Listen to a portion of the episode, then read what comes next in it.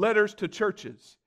Um, very good tools for the Holy Spirit in teaching us about ourselves. Ephesians chapter, we're going to start at the very end of chapter 1. So we're going to be in big number 1, little number 22. We're going to ask this question today What is church? What is church? We, uh, we talk about this once a year. We try to get into a sermon series that reminds us who we are in Jesus, why He's left us here. We talk about this every so often, right? Why didn't God just beam us up? Like Star Trek, right? Beam me up, Scotty. Why didn't He just beam me up when I came to Christ? Why didn't He just take me on up? Well, the reason is He has left you here, Christian. He has left me here for a purpose, and that purpose is to be the church. He has saved you to be the church. And now, what in the world does that mean? It's important to understand what that means about being the church. I don't remember this. I grew up a, a preacher's kid. I don't remember this, but uh, there was a pivotal moment in my dad's ministry when I, as a little kid, told him, I think you love the church more than you love our family. Whew. How do you like that? That's tough. It's tough for a dad, tough for a preacher to hear. And just hearing him recount that story has made me very particular with my kids about how we talk about church and how I spend my time. And one of the things that I've tried to do very early on is I've tried to define very clearly what church is. Because I tell you what I don't want. I don't want my girls and my son to think that church takes daddy away Monday through Friday. No, that's work. Are you with me? I go to work Monday through Friday. I don't want them to think that every morning I get up and daddy's got to go to church. I don't want them thinking that church takes daddy away like that. No, that's work. That's different. Church is different. So my little girls are grappling with what does church mean? But it's not just for kids, is it? Adults, we grapple with that too. What does it mean to be the church? And even if we know the Sunday school answer about what church is, even if we know that, doesn't our heart tend to pull us away from that true definition? Sometimes we're tempted to think that church means the building. We're going through a remodel. Are we ever tempted to believe that church is about the carpet or the paint on the walls or the restrooms. All those things are in our remodel. Are we tempted to believe that, that those things make church? Yeah, sometimes. Sure. Are we ever tempted to believe that church is the constitution and bylaws of the church? Yeah, sometimes. Are we tempted to believe that our traditions are the church? Or are we tempted to believe that church is an event I, I partake in once a week? Is that what we perceive as church? Or is church a box on my Christian to do list? Don't cuss, don't get drunk, don't run around with people who do, go to church. Is that our church checklist? Is that our Christian checklist? Or is church the people?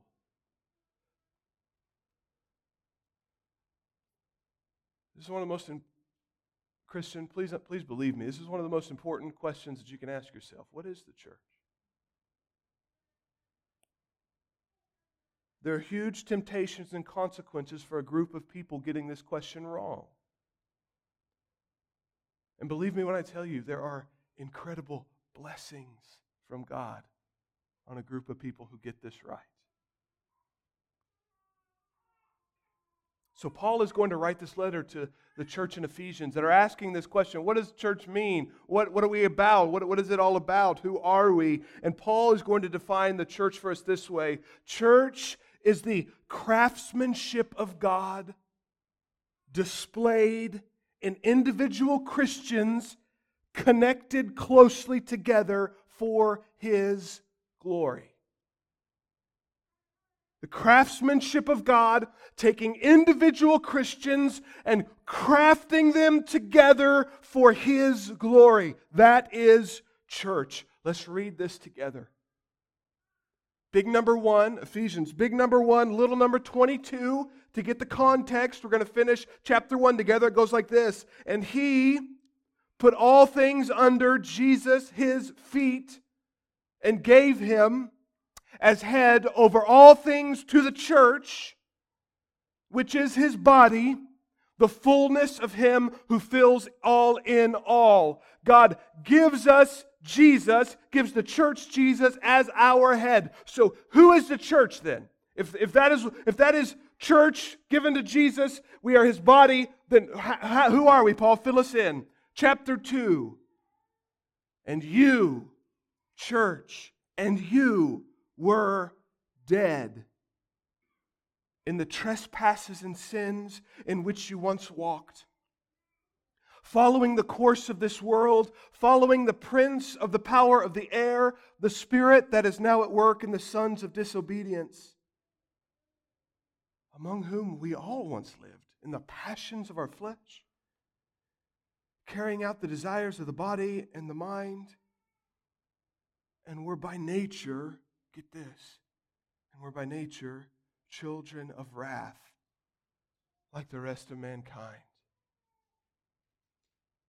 But God, being rich in mercy, because of the great love with which He loved us, even when we were dead in our trespasses, made us alive together with Christ. By grace you have been saved, and raised us up with him, and seated us with him in the heavenly places in Christ Jesus, so that in the coming ages he might show the immeasurable riches of his grace and kindness towards us in Christ Jesus. For by grace you have been saved through faith. And this is not your own doing, it's the gift of God, not a result of works, so that no one may boast. Here's an important one. For we are his workmanship, created in Christ Jesus for good works, in which God prepared beforehand that we should walk in them. It's workmanship. Okay? Workmanship, church, workmanship. Here's the church, head of Christ, and then this is who you were, dead in your sins and trespasses. God made you alive made you alive, and then we are his workmanship. We are his workmanship. Now, jump with me. We're going to jump over some verses. We're going to hit them again next week. Jump over with me. What does this workmanship look like? Jump with me now to verse 19, little number 19. What is this workmanship? What is God building in us? So then, you are no longer strangers and aliens but you are fellow citizens with the saints and members of the household of God, built, workmanship, built on the foundation of the apostles and prophets, Christ Jesus himself being the cornerstone, in whom the whole structure, the whole building being joined together, grows into a holy temple in the Lord. In him, you are also being built together into a dwelling place for God in the Spirit. Okay, there's a lot to unpack there. But Paul says, church is the workmanship of God. Church, what's the first thing we learn about church? Church is the craftsmanship, the workmanship of God. For we are his workmanship created in Christ Jesus for good works, which God prepared beforehand that we should walk in them. Listen, I, I can't build anything. Some of y'all are, you're like magic to me. You can build everything. It's like magic to me, right? I don't know how that works. But when I hear the word workmanship, when I think about craftsmanship, I think about things like intentional and planning and putting time in. I think about purpose and discipline and precision. Christian, God says we are His workmanship. The Greek word there for workmanship is the same word that's used to describe the creation of the universe by God. So, Trinity Baptist Church, do you, you understand the ramifications of this? Trinity Baptist Church, God created you in the same way He created the stars. He crafted this church in the same way that He crafted the seas and the mountains, and the animals and the moon and the air. Trinity Baptist Church, you are a big deal.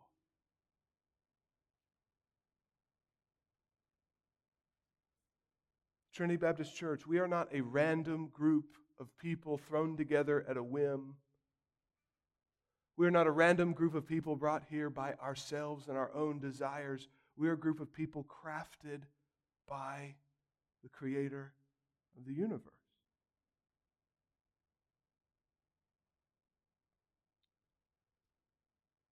And just in case we think that this is about individual Christians, we overemphasize individual, individuality, saying that no, it's, it's about me, it's about me, it's about me. No, it's about us. As, as, as we get Paul telling us such a huge, immense truth about we, he says, for you are saved, you, singular, you are saved by grace through faith, is what he says. You. And then he transitions and says, and we are God's workmanship. God's crafting Trinity Baptist Church is not about the individual Christian, it's about us. It's plural. Church is not about satisfying the needs of individual people like McDonald's does. Church is about a group, a gathering. We, Trinity Baptist Church, is defined by us, not about me, not about you. And he says, the craftsmanship, the craftsmanship. We are his workmanship. And he says, created in Christ Jesus. The tools that God used to create us, Trinity, is found in the person of Jesus Christ. That means his, his tools to create our church is not a hammer, it's a cross.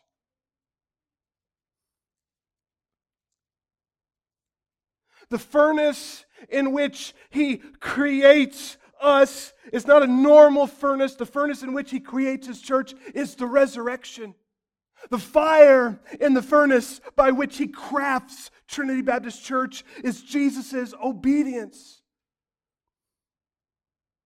We owe our shape, our function, our purpose as Trinity Baptist Church, we owe this to Jesus Christ and Jesus Christ alone. Now, why is this important? Why is it important to, that, that Paul tells us we're created in Christ Jesus?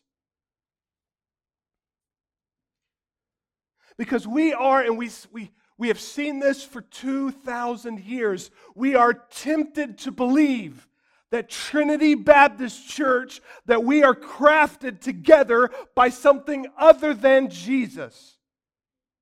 We're tempted to believe that we are Trinity Baptist Church because of our geography. We're just close together, and so we just, no, that's not what crafted us. We're tempted to believe that we are crafted together because of our skin color.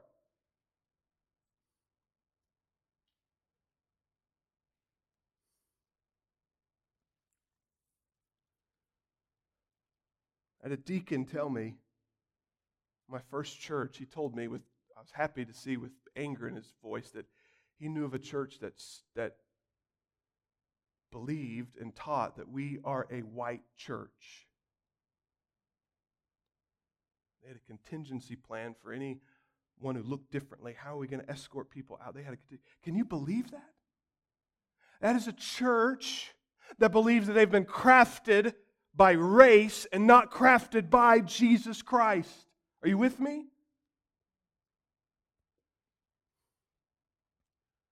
We are tempted to believe that we are a church crafted in political climates. We're a Republican church.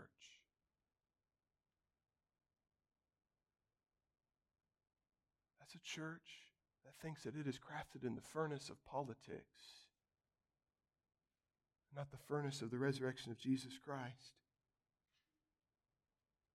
You cannot create the church by religion or by culture or by geography or by country or by, or by personal preference or family or friends or coercion or bribery or righteousness. You cannot create a church in these things and by these mechanisms. The tool that God uses to create Trinity Baptist Church is the cross of Christ and his resurrection and his obedience.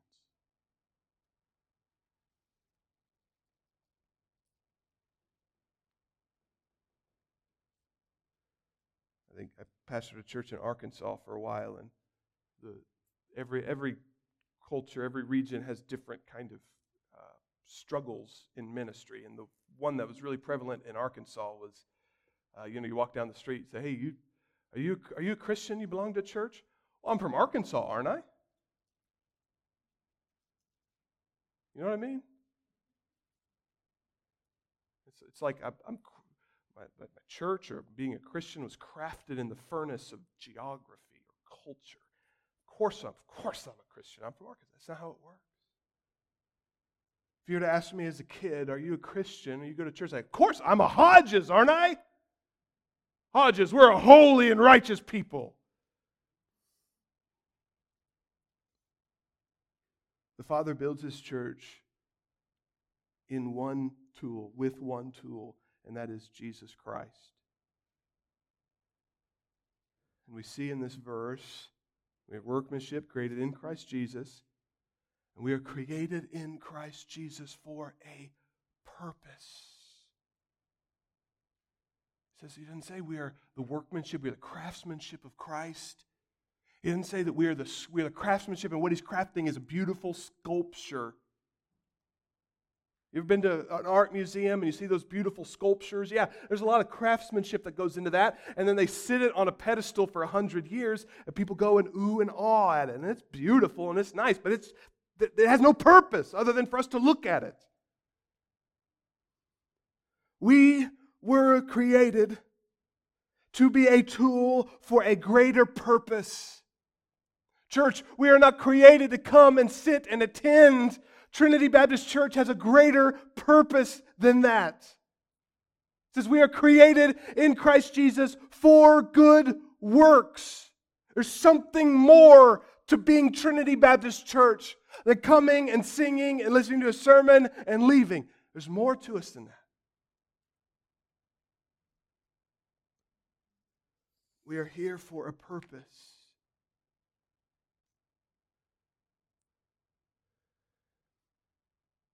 So craftsmanship. And then the question is well, what is this purpose, Paul? What is this purpose for us? Trinity, what does God want from us? Do you, do you want to know that? If God has a purpose for this church, do you want to know that?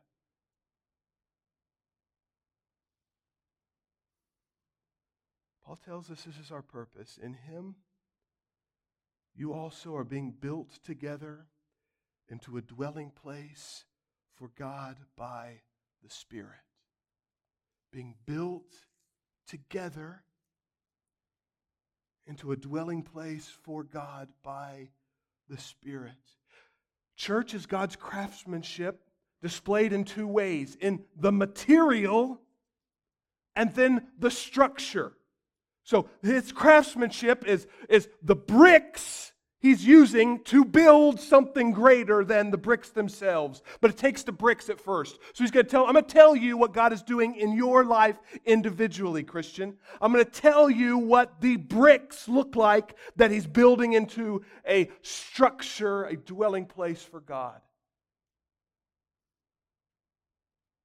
Church is individual bricks 1 Peter 2 says it this way You yourselves are like living stones being built up into a spiritual house. So, just like before you build a cathedral, you've got to craft the stones and the bricks. God has, has crafted you, Christian. And this is what Paul says. Remember the story of Sodom and Gomorrah? This was a wretched and wicked and unrighteous city. Remember that story?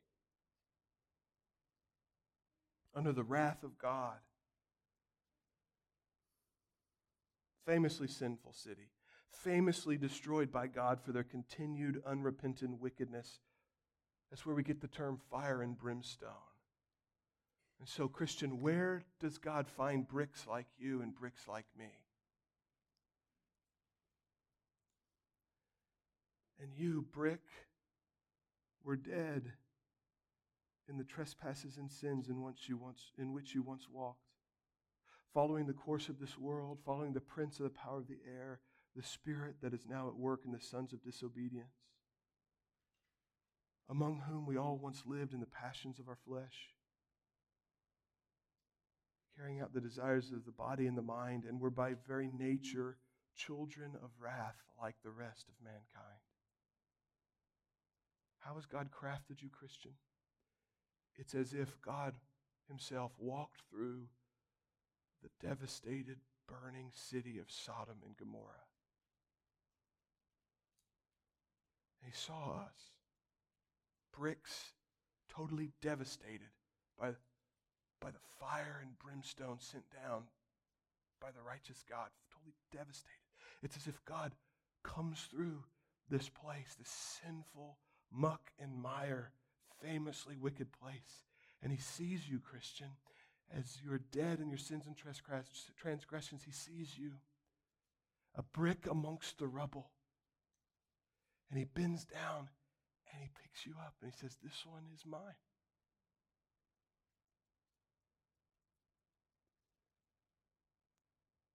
If we are bricks, we are not bricks that were taken from the pristine temples in heaven. We're not bricks that were the streets of gold. I'm not a piece of gold brick.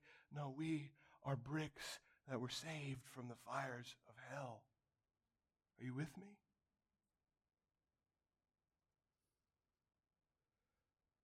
Paul tells us as he's defining church, he wants us to understand look, you got to know where you come from, church. To be the church, you got to know where you come from. You got to know what brick we're talking about. Because look, can't we get big headed about being part of this great temple that God is building? Wouldn't that, wouldn't that make us big headed? And I'm not some outhouse back there. I'm not some regular building. I'm a temple. That can get us big headed. So Paul says, Whoa, before we get there, you need to understand where you come from. You come from the ruins of Sodom and Gomorrah. You were dead in your sins and transgressions. What can dead people do? How can dead people react? They can't. He says, Christian, you are following the ways of the world. You're following the ways of the world. Haven't we discovered, especially in the last year, that things like social media and the 24 hour news cycle can get our hearts going in all kinds of different directions? Am I the only one that had to delete social media off your phone? So I get on there and I hear things for the world and I get pulled in that direction. Am I the only one? You are following the ways of the world, following the devil, sons and daughters of disobedience, ruled, he says, by the sinful desires of our mind and body. And then this, get this one, by nature, children the wrath of God. That's bad news. As the fire and brimstone rained down on the buildings of Sodom and Gomorrah, God plucked bricks from the fire that he would use to build his temple on earth. Isn't that beautiful? Isn't that a beautiful picture? That God does not create his church with pristine bricks. Isn't that good news? That he doesn't want to build his temple with perfect people. First of all, there's, there is no perfect person other than Jesus. But that's not what he does. He comes and he resurrects dead bricks for his temple. Isn't that good news? As he plucks us out from the fires of, of Sodom and Gomorrah, we say, we, we hear, we are we're by nature children of wrath like the rest of mankind. But God, being rich in mercy because of the great love with which he loved us, even when we were dead in our trespasses, he has made us alive together with Christ. God says, I'm going to build my temple from broken, seared, scared, sinful bricks that I have saved from destruction.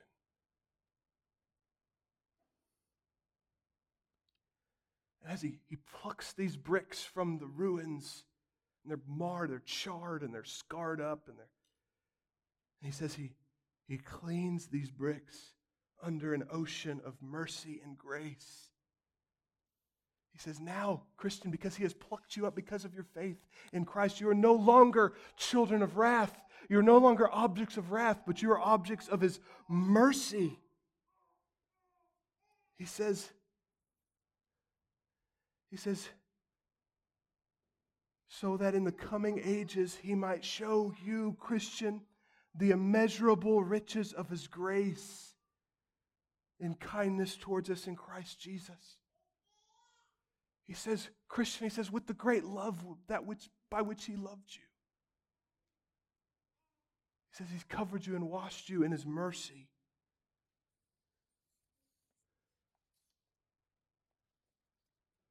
We are now objects of eternal, immeasurable riches, the riches of God.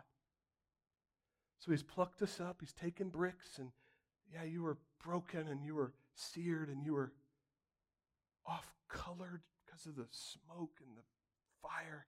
And he says, He has washed you with His kindness and His love and His mercy. And He has put you back together and connected you back together so that you are something different.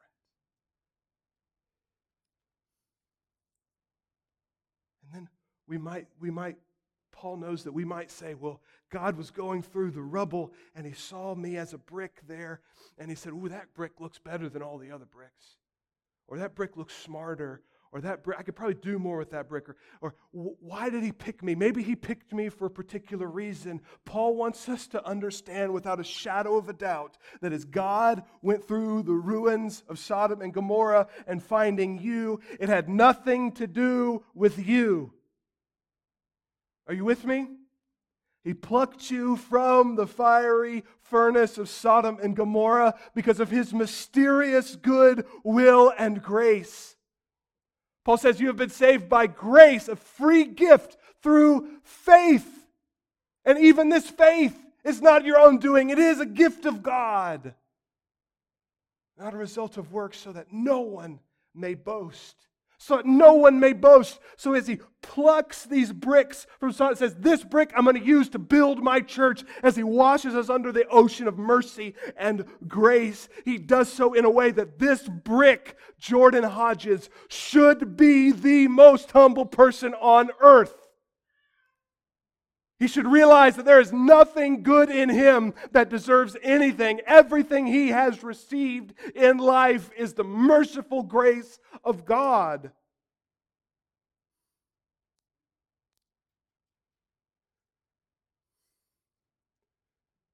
Do we believe that? Do we see that?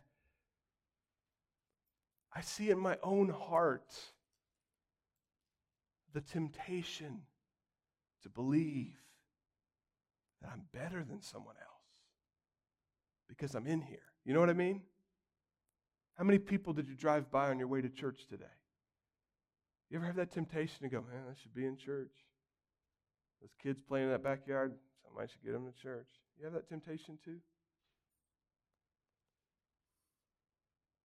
As your pastor, maybe you need a better one as your pastor. But churches should be the place where we understand most of all that we deserve nothing that we give.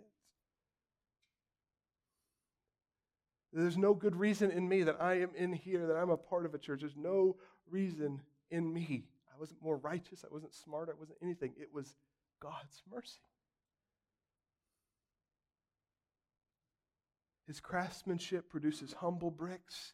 His craftsmanship produces grace extending bricks, worshiping bricks. And so, God has crafted Trinity Baptist Church as a individual Christians he has plucked from Sodom and Gomorrah, washed with his mercy and grace. But just if we just had a brick, a brick by itself is not good for much, right? Am I crazy?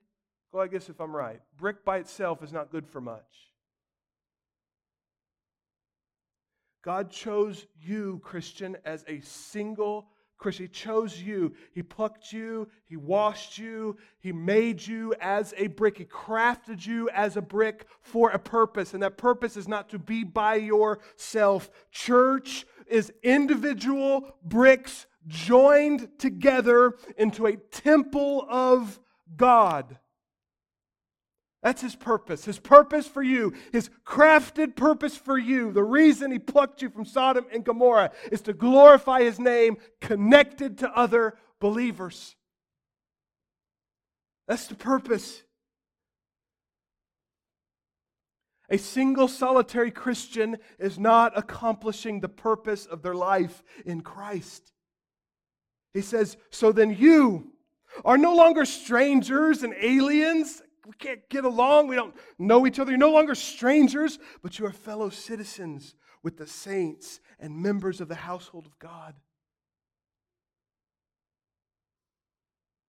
Built on the foundation of the apostles and prophets, Christ Jesus himself being the cornerstone in which the whole structure, being joined together, grows into a holy temple in the Lord. In him you are also being built together into a dwelling place for God by the Spirit.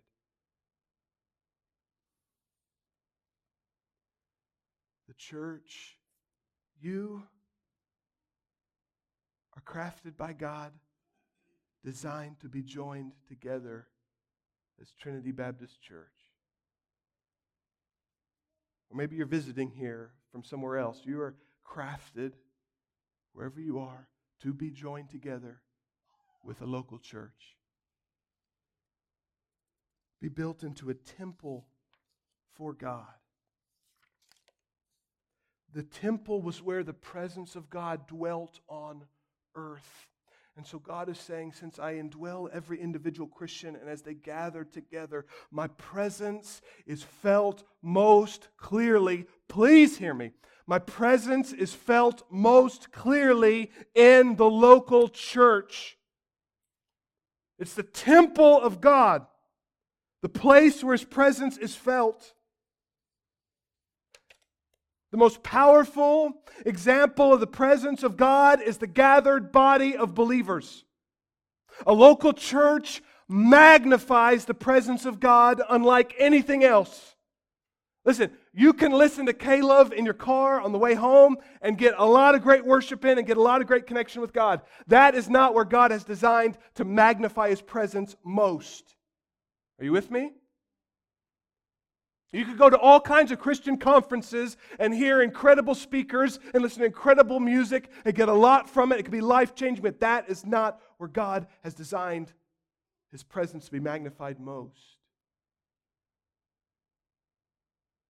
You can go walk through the woods and experience God. Yeah, I believe you can do that, but that is not where God has designed his presence to be magnified most. I've built my church together to be my temple. It's like, you remember when you were a kid and you took a magnifying glass into the sun? Remember that? You could start little fires and do all, am I the only? Maybe I was a weirdo kid. I was a weirdo kid, but maybe, was I the only one? Like you take it out? It's kind of like that, right? The, the presence of God is everywhere. Just like in the daytime, the sun, the sunlight is everywhere. When you bring a magnifying glass, the presence of the sunlight is magnified in such a way that it makes an incredible impact. That is the presence of God in the local church. God's presence is everywhere, but He has designed His local church to be His temple, His magnifying glass, to magnify His presence. His presence is magnified when we sing together. When we hear you sing, Christian, when we hear you sing, the presence of God is magnified. In fact, as John tells us about, about the end times in the book of Revelation, he says, When I came and I saw the throne of God gathered before the throne was a great magnitude that no one can number, from every nation, from all tribes and peoples and languages, standing before the throne and before the Lamb. And what happens in the presence of God? And they cried out with a loud voice Salvation belongs to our God who sits on the throne and to the Lamb. In the presence of God, there's always worship, there's always singing.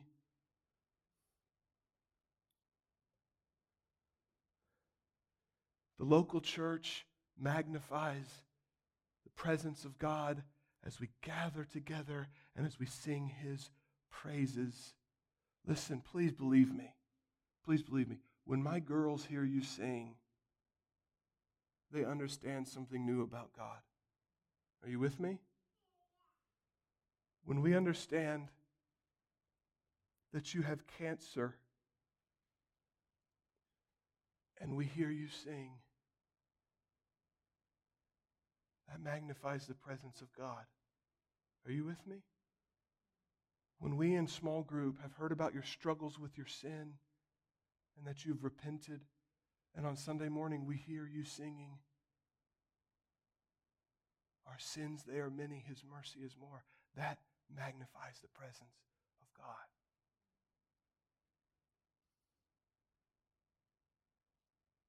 As we gather gathering of believers, the temple. We are being built together as bricks, the temple of God, to magnify the presence of God through our singing, to magnify the presence of God by us sitting under the preaching of the word.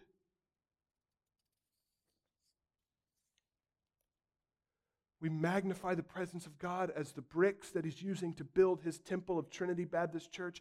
As we love one another when we disagree, that magnifies the presence of God.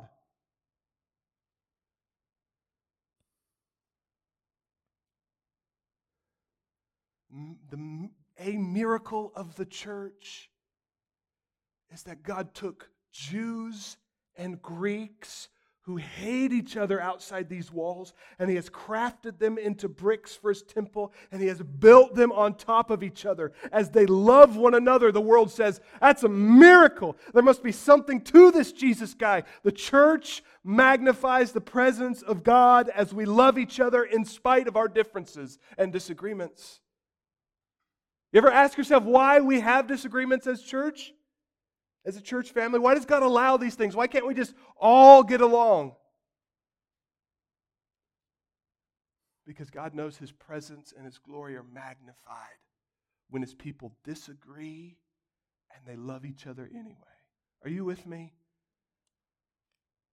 I've been a, I know I'm not an old guy. I've been a pastor for, wish my wife was here, 11 years, 12 years now. Let me tell you, this is the most important thing a church can grab a hold of. God designed us to disagree so that we can love each other and glorify God in spite of our disagreements. Are you with me? That magnifies the presence of God. So God did not craft you to be alone. My friend, Christian, this might jostle your heart a little bit but there's no such thing as an obedient Lone Ranger Christian. That's just not how that's not how he designed us to be. He says we are you wonder why we say church family a lot around here? Because Paul says it, because God says it. He says we are members of the same household, same family. We're not fellow customers. We're not fellow country club members. We're not fellow fans of a sports team. We are a family. We're members of the same household. And Paul knows our temptation. Paul knows our temptation to say, it's all throughout Scripture, say, I'm the most important brick in the temple. I'm the most important one. I'm the most beautiful one. I've got the best voice. I've got the best character. I've got the best righteousness. He knows we're tempted to put ourselves in the most important place. So Paul cuts us off at the pass and he says, Here's the temple. The temple is built on the foundation of the prophets and apostles. This is what the temple is built upon. So he says, Do not add to the foundation. Do not add your political preference to the foundation. Do not add your particular gripe to the foundation. Do not add your particular preference to the foundation. We're about to change carpet, color of carpet, right? In a few weeks, this green is going to be out of here. There are stories of churches that split over the color of the carpet. It's true, it happens. Church, the, the city, town I grew up in had a story about that, a church splitting over the color of the carpet. That is placing things in the foundation that don't belong there. This is why we gather. This is how we gather. Everything else is gravy. It's a foundation. And he says the chief cornerstone. The cornerstone is is the, the first brick placed in the temple, in which all the other bricks are laid out based on where that cornerstone is. So we got the foundation. If it's in the Word, this is going to drive us. This is going to this is going to tell Trinity Baptist Church what we're to be about, what we're to look like, what we're to teach. This is it right here. And he says the, the, the first brick placed, the cornerstone, is not the pastor. It's not the biggest giver. It's not the biggest tither. It's not the most charismatic person. It's not the most popular member. It's not the oldest member. It's not the youngest member. The cornerstone that determines how the church is built and placed, the cornerstone is Jesus. It's Jesus.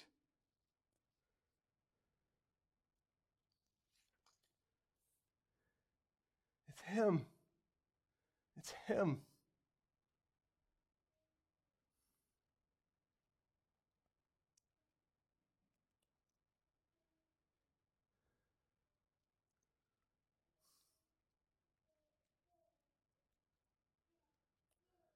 And so here's, here's the picture.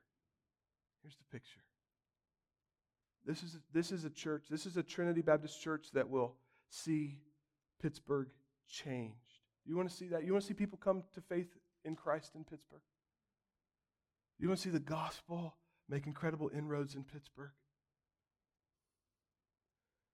A church that is built on the Word of God. We're not going to avoid passages that make us uncomfortable. We're not going to say that's a hard passage or I don't want that. We're not going to say that we're going to be built on the Word of God. The cornerstone isn't going to be the preacher. He's not going to determine everything and everything. That's not, that's not what he's going to be about. Cornerstone is going to be Jesus. We're going to look to him. We're going to prayerfully seek him in all things that we do and that we're going to be Christians who understand that we've been plucked from the fires and we have no, we have no right to be built into this temple, but here we are, and we're going to appreciate, we're going to be joyful knowing that God washed us in His mercy and His grace no matter who we were. That's what He did. And we're going to know that we are designed, we're not bricks that are going to go on our own way. That doesn't make sense. He has crafted us to be a temple together and we're going to love each other and we're going to worship loudly. We're going to sing proudly of our King and we're going to sit under the preaching and teaching of the Word of God. And in this way, we're going to magnify the presence of God and we're going to be bricks in this temple that love each other. And the idea is an outsider comes seeking God and they walk through and they see this beautiful cathedral to God. And they see these bricks and they're different colors and they have different desires and this one sings great and that one can't really sing and, and this one looks this way and this one has nice clothes and this one has ratty clothes and, and they have different desires and different preferences but as he walks in and he views these bricks these bricks begin to sing the same song. And their harmony is beautiful as this person walks in, the presence of God is magnified. And they're going to hear the word of God and they're going to say, oh, that, man, that convicts me of sin. But they're going to see these bricks are not perfect people. These bricks are not prideful people. He's going to know he's a sinner, but he's going to see sinners in the walls. And as the presence of God is magnified on their heart, and as they hear the singing, and as they see the love for one another, and as they see the imperfect way the bricks sing to their king and follow their king, they're going to see and they're going to understand the presence of God. And the Holy Spirit is going to convict them of their sin. And they're going to see through the bricks that were built by the hand of God, they're going to see the value of who Jesus is because there's no building like this on